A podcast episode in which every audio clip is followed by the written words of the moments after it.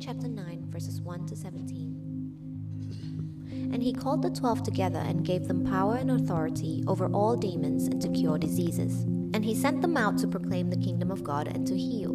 And he said to them, Take nothing for your journey, no staff, no bag, no bread, no money, and do not have two tunics. And whatever house you enter, stay there, and from there depart. And wherever they do not receive you, when you leave that town, shake off the dust from your feet as a testimony against them. And they departed and went through the villages, preaching the gospel and healing everywhere. Now Herod the Tetrarch heard about all that was happening, and he was perplexed, because it was said by some that John had been raised from the dead, by some that Elijah had appeared, and by others that one of the prophets of old had risen. Herod said, John I beheaded, but who is this about whom I hear such things? And he sought to see him. On their return, the apostles told him all that they had done. And he took them and withdrew apart to a town called Bethsaida. When the crowds learned it, they followed him, and he welcomed them and spoke to them of the kingdom of God and cured those who had need of healing. Now the day began to wear away, and the twelve came and said to him, Send the crowd away to go into the surrounding villages and countryside to find lodging and get provisions, for we are here in a desolate place. But he said to them, You give them something to eat. They said, We have no more than five loaves and two fish, unless we are to go and buy food for all these people. For there were about five thousand men. And he said to his disciples, Have them sit down in groups of about fifty each. And they did so, and had them all sit down. And taking the five loaves and the two fish, he looked up to heaven and said a blessing over them. Then he broke the loaves and gave them to the disciples to set before the crowd. And they all ate and were satisfied. And what was left over was picked up twelve baskets of broken pieces. This is God's word.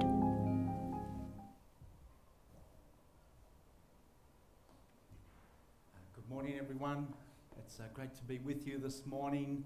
You are looking absolutely beautiful this morning. Do you know that? Really fantastic. I had uh, a cataract operation a few weeks back, and then I got new contact lenses on Friday, and believe me, you guys look a lot less fuzzy. So it's great to be uh, with you this morning. Making disciples is what we're looking at. Uh, we started off with what is discipleship?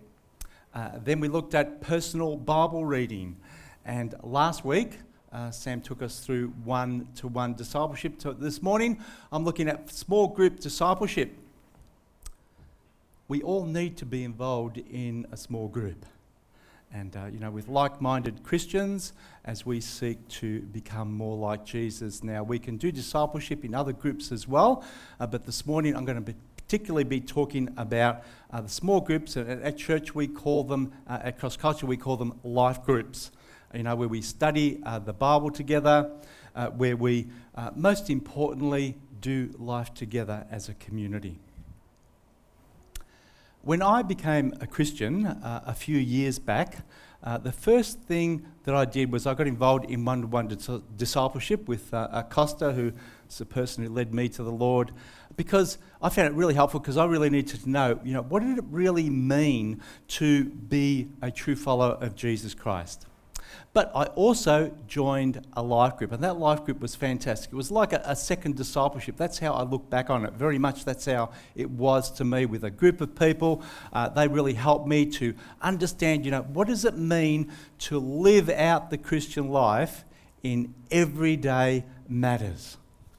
You know, when I came to Cross Culture, uh, one of the first things that I did was I joined a life group. That was a fantastic way to uh, make friends, uh, get to know the community, and also to keep growing in Christ. You know, over the years, I've been involved in uh, a lot of different life groups, or quite a few anyway. You know, through different stages in life, it's, it's sometimes changed, you know, as I got married and uh, then uh, had children as well. Uh, the only time actually that I haven't been uh, consistently going to a life group was during a long period of illness uh, when I was uh, a, when I had dialysis and uh, then a kidney transplant. Uh, probably a bit before the dialysis as well. I wasn't too crash out then either. but now we've joined a life group called True North. it's mostly made up of young families, um, which I had not too long ago. So, why don't we pray and ask God to speak to us this morning? Uh, Father God, we just come before you at this moment, uh, giving you thanks, Lord, for your incredible word, which speaks into our hearts and into our lives. And we ask, Lord, that you would speak to us this morning uh, through your word. In Jesus' name we pray. Amen. Just want you to imagine for a moment. Just imagine that you had unlimited power, unlimited resources, and unlimited time how would you go about just changing, transforming this world? You know, from what it is now to something a whole lot better. You know, what I thought is, you know, I'd go about, you know, I'd just start this mass movement. You know, I'd uh, definitely get onto, you know, Facebook and Twitter and, and, get as many followers as you can and get into the media and just attract as many people as you possibly can and then really go for it use mass media to start up a mass movement of people. Jesus had a plan. His plan was to bring in the kingdom of God. And his plan was different. He decided to take 12 disciples spend three years of intensive training and uh, teaching them and helping them to live out what he was teaching them. And then he asked them to do the same thing. That's God's plan. Uh, pretty different from my plan, really. Transform the world. And he started with a small group of 12 men. Today we're going to look at, you know, how can we be part of God's plan? So, first let's look at what Jesus did here in the Gospel of Luke. In Luke chapter 4, he begins his ministry. You know, he goes around teaching, he goes around healing people. Uh, lots of people uh, come to him. Uh, many of them become his disciples, that is, followers uh, of Jesus. And then in chapter 6 and verses 12 uh, to 13, Jesus goes to the mountain to pray to God. And when day came, he called his disciples together, all of them. And from them he chose 12 who he called apostles. See, from the big group, Jesus chooses to concentrate on 12, a small uh, group of men uh, who he spent a lot of time with, uh, teaching them and showing them and getting them involved in his ministry, in doing it with him. And you know, he transformed these, uh, uh, this small group of men. How did Jesus choose this small group? Well, he spent all night in prayer with the Father. How do we go about choosing which small group we should be part of? Then uh, we come to uh, Luke chapter 9. Let me look first at verses 7 to 9. We have Herod here, he's the king, he's uh, the big wig in this uh, area. Uh, he shows a lot of interest in Jesus. But of course, Herod had beheaded John the Baptist, so you can understand that Jesus might not be too keen on this guy. Uh, in verse 9, it says, Herod sought to see Jesus. But interestingly, Jesus never ever sought to see Herod. Actually, he never seemed to concentrate on you know, going to find big, influential people uh, in the community. Jesus' 12 were just ordinary, everyday people. Yeah, no religious leaders, uh, nobody that you would uh, particularly look up to in any great way, just sinners and fishermen. Uh, good on you, Dr. Chong and uh, Derek there. Jesus invests three years discipling these 12 men. You know, why should I join a life group? Because Jesus did discipleship in a small group. Now, let's uh, uh, continue to look at uh, Jesus. What did he do? He then goes on to send out the 12 in the first uh, six verses there of uh, Luke chapter 9. Verse 1 Jesus called the 12 together. Interesting, isn't it? They weren't actually always together. Um, we know that Peter, of course, was married. Probably others of them were married as well. So they obviously had families, and obviously they did spend time with their families as well. Then it says that Jesus gave them power and authority over the demons and to cure diseases. Jesus, you see, has the power, and he gives it to his disciples. When Jesus asks you to do something, He's also going to give you the power to do it. Even if you can't see that right at the start, it shows itself as we do what Jesus tells us. And that's what happened with these disciples here. Uh, verse 2, Jesus sends them out uh, two by two. We know that actually from Mark uh, chapter 6 and verse 7, uh, relating the same story. And he sends them out to proclaim the kingdom proclaim the kingdom of God and to heal people. It's interesting, these two things always seem to come together uh, with Jesus. He uh, sends them out to preach the gospel and, along with that, healing. See, Jesus came to meet our spiritual needs by dying on the cross to pay for our sins.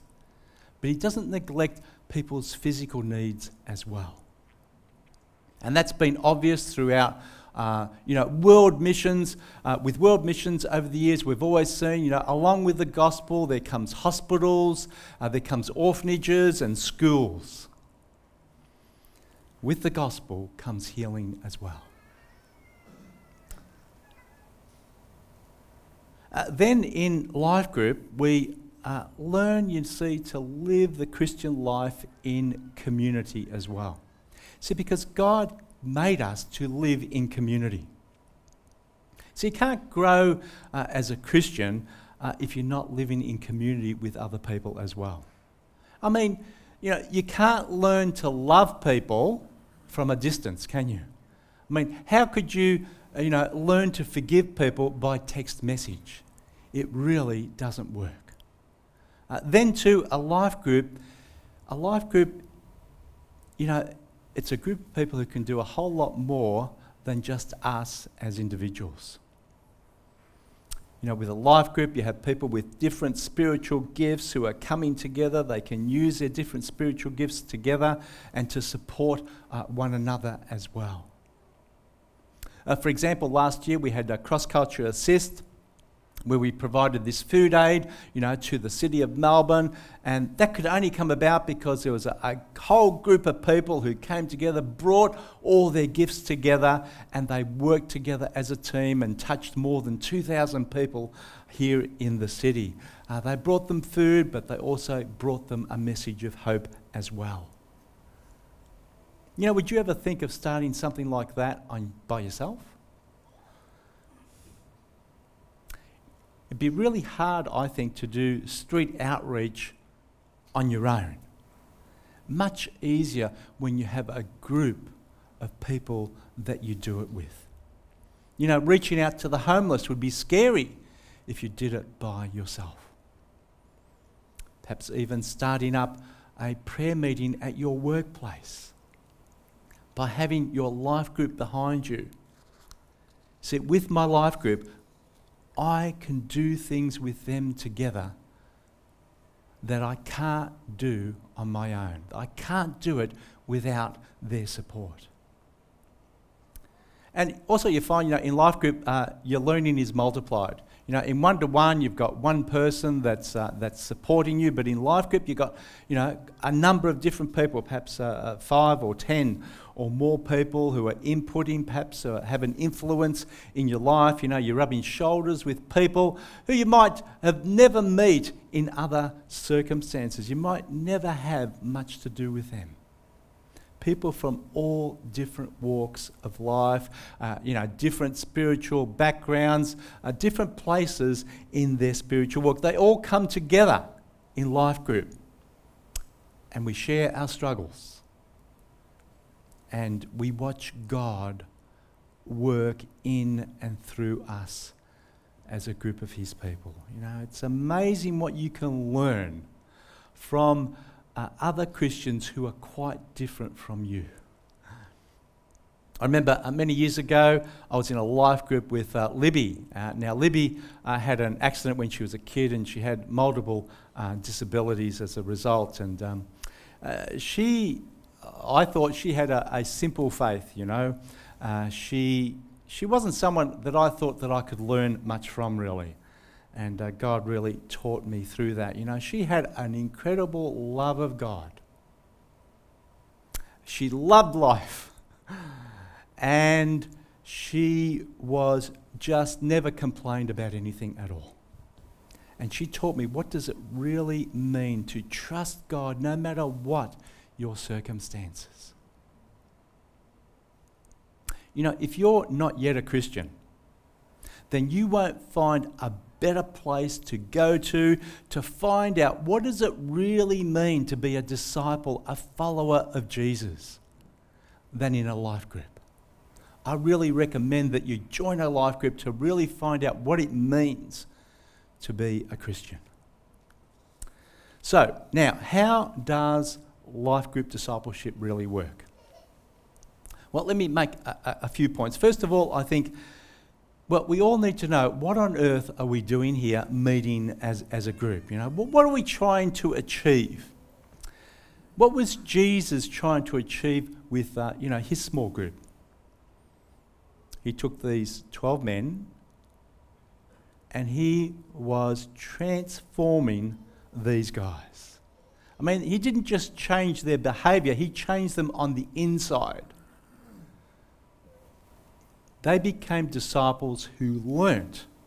He, they learnt from Jesus and they learnt that they wanted to become more like him. not just in their actions, but in their thoughts, in their desires, in their aim in life.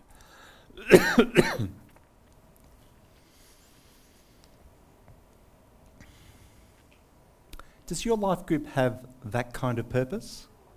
Of wanting to grow each person in their discipleship with Jesus? You know, have you talked about that together? Is that what you are actually doing as a group?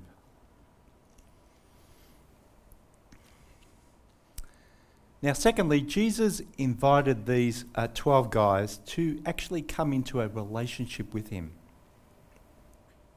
Uh, verse 10 uh, when they came back from this uh, mission, um, they came and they told Jesus all that they'd been up to, all that had happened to them. And then Jesus takes them to a quiet place to spend some time for refreshment together. You see, Jesus really cared for the 12. And Jesus was completely open with his disciples. He was transparent to them. You know, he made himself vulnerable to the disciples. I mean, he did things like, uh, for example, up there on the screen, uh, they would see Jesus when he gets tired, uh, when he's hungry. Uh, they saw him when he rebuked religious leaders. He did a bit of that, and he rebuked them as well. He was angry at the money changers. He wept at uh, the death of Lazarus. He was the leader who washed their feet. Life group is a place where we can take off that mask and be honest with one another and feel safe as we do that. But I think, you know, we need more than just relationship. And in the story of the feeding of the 5,000 in verses 10 to 17, uh, you know, the apostles, they return from the mission. Uh, Jesus takes them uh, to a place, and then the crowd follows them. Interesting about Jesus. Verse 11 Jesus welcomes the crowd. Jesus always seems to care about people uh, no matter what the circumstances, doesn't he? Even when it's really inconvenient. Uh, then the apostles, uh, they make this really good point to Jesus. Hey, uh, you've been teaching all day. Uh, it's getting rather late. You know, the people, they've got to find some food. They've got to find a place to eat uh, before it gets dark. And then Jesus says to them in verse 13, You give them something to eat. what a challenge, eh? You give them something to eat. You know, they've been hearing Jesus uh, teaching all day long. Now he gives them the challenge to put what they've learned into action. And he does it all the time with these guys. I mean, he is always challenging his disciples. You see, relationship without challenge leads to cozy Christianity. You know, happy with where we're at, you know, maybe growing in knowledge, but not really becoming more like Jesus, not in the deep areas of life. You can see there from this uh, diagram, this is like a matrix about you know, a group of people uh, comparing relationship uh, with challenge. See, without strong relationship, uh, then when you challenge people, they don't trust you. But when the group has got really strong and deep relationships with one another, and we're willing to challenge one another as well in our spiritual work, then it empowers everyone in the group, you know, to really grow in their discipleship with Jesus. You know, have you been in a life group for a really long time, or perhaps you've known those people for a long period of time? The relationships are, are really deep. But are you challenging each other? You know, just not in just, you know, the shallow stuff, but really in the deeply anchored patterns in your life. Or maybe you've got an unwritten rule. I won't ask you, you don't ask me. Don't ask me something that's really hard. You know, as a life group, why don't we commit ourselves to really grow in discipleship together? You know, give each other permission. Permission to speak into our lives. When you see a sin in my life, then tell me. Help me. Pray for me. We can do that with each other. Now, why don't we also agree, you know, as a group, as a life group, to, to, to challenge ourselves, uh, perhaps in an area of discipleship or, or evangelism, you know, once or twice or even more than that in a year. Something that's really going to challenge each one of us to really grow. Uh, you know, don't just learn, but, but implement what we've learned as well. I mean, you could go to uh, a nursing home. It's a bit hard at the moment, but as uh, vaccinations come out, you can go to a nursing home and, and perhaps provide music, communion, and a message, uh, telling them about it. Maybe you want to get, you know, a bit more challenging. Maybe you could go even to a prison. Have you ever thought of going to a prison to tell them about Jesus? Actually, we had a, a pastor at our church, a former pastor many years ago, Jonathan Adler, and he did that at the Remand Centre here in the city. He came with a group of people and they went there, uh, brought music and a message. Perhaps you could do a prayer walk in your area or perhaps here in the city, do it together as a group. Or find some other way to help the needy in your area but also bringing them the word of hope as well. You see, with Jesus, there's no relationship without challenge. With Jesus, there's no discipleship relationship without challenge. Uh, but notice that Jesus doesn't just, um, uh, well, after he challenges them in verses 14 to 17, he doesn't just miraculously, you know, provide this whole stack of food and tell the guys, hey, hand it out, you know, I've done it all, you guys just hand it out. No, no, he doesn't do that. He gets them involved in the miracle as well. See, as the disciples obey Jesus, as they are handing out the food, the miracle is happening. When you think about it, could you imagine, okay, Jesus, I'm going to hand this stuff out. There's 5,000 hungry men out here. I'm going to be stuck in the middle of 5,000 men with one loaf of bread. What's going to happen if it doesn't multiply? You see, there's faith and trust in Jesus here. See, he wants them to grow through the challenge. You know, if we are not being challenged, we are not growing in our discipleship.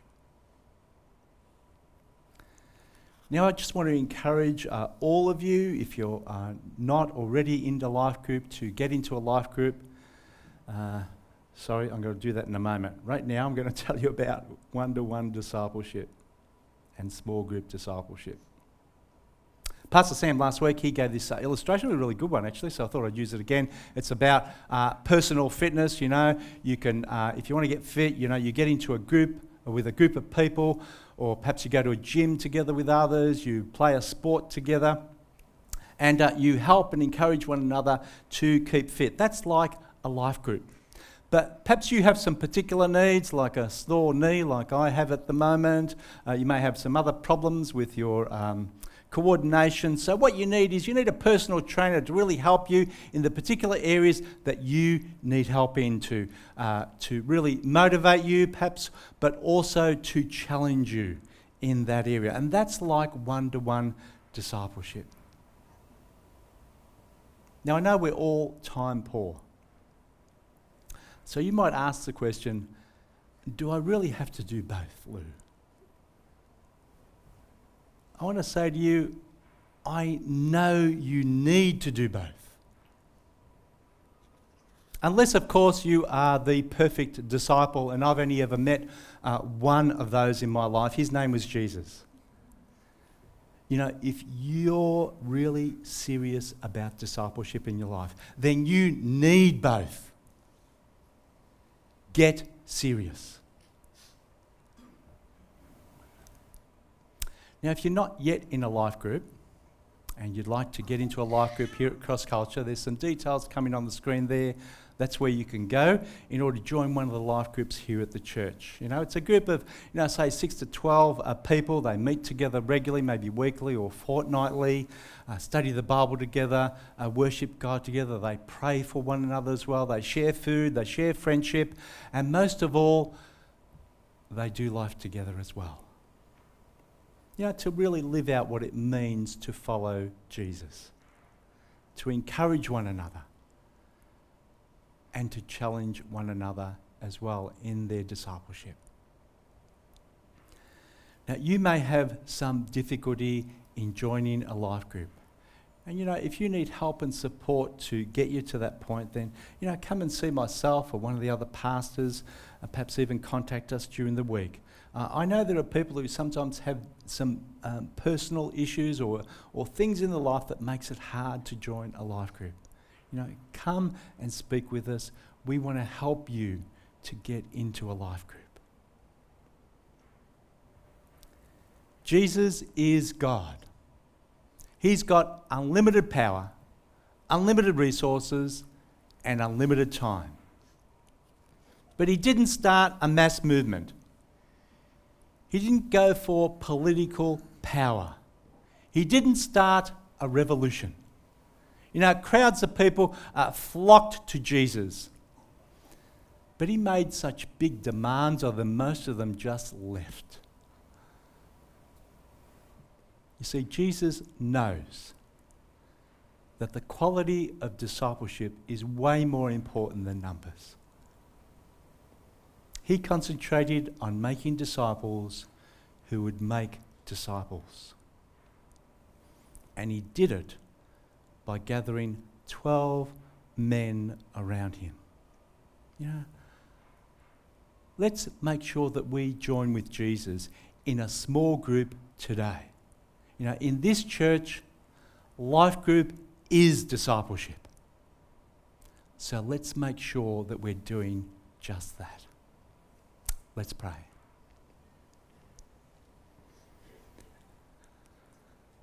I'll just give you a moment to uh, just to reflect and to um, respond to how God has spoken to you, and then I'll close.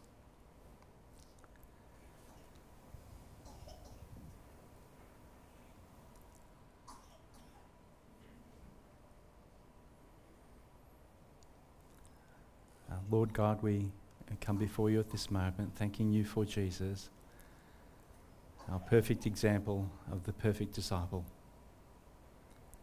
I thank you, Lord, that we can always look to him. Help us to become more like him, uh, not in our own strength, but in your enabling, Lord. Help us, Lord, to live as a community here at the church. Help us to really be people who support one another and love one another, forgive, uh, support in time of need, grieve with one another, and to also challenge each other, Lord, in our discipleship with Jesus. Uh, may we know him more uh, today and each day. May, Lord, um, you be the one that leads and guides us. Lord, to be uh, the disciples of Jesus that you want us to be, that you made us to be. May we know Jesus more and more today and each and every day. In his name we pray. Amen.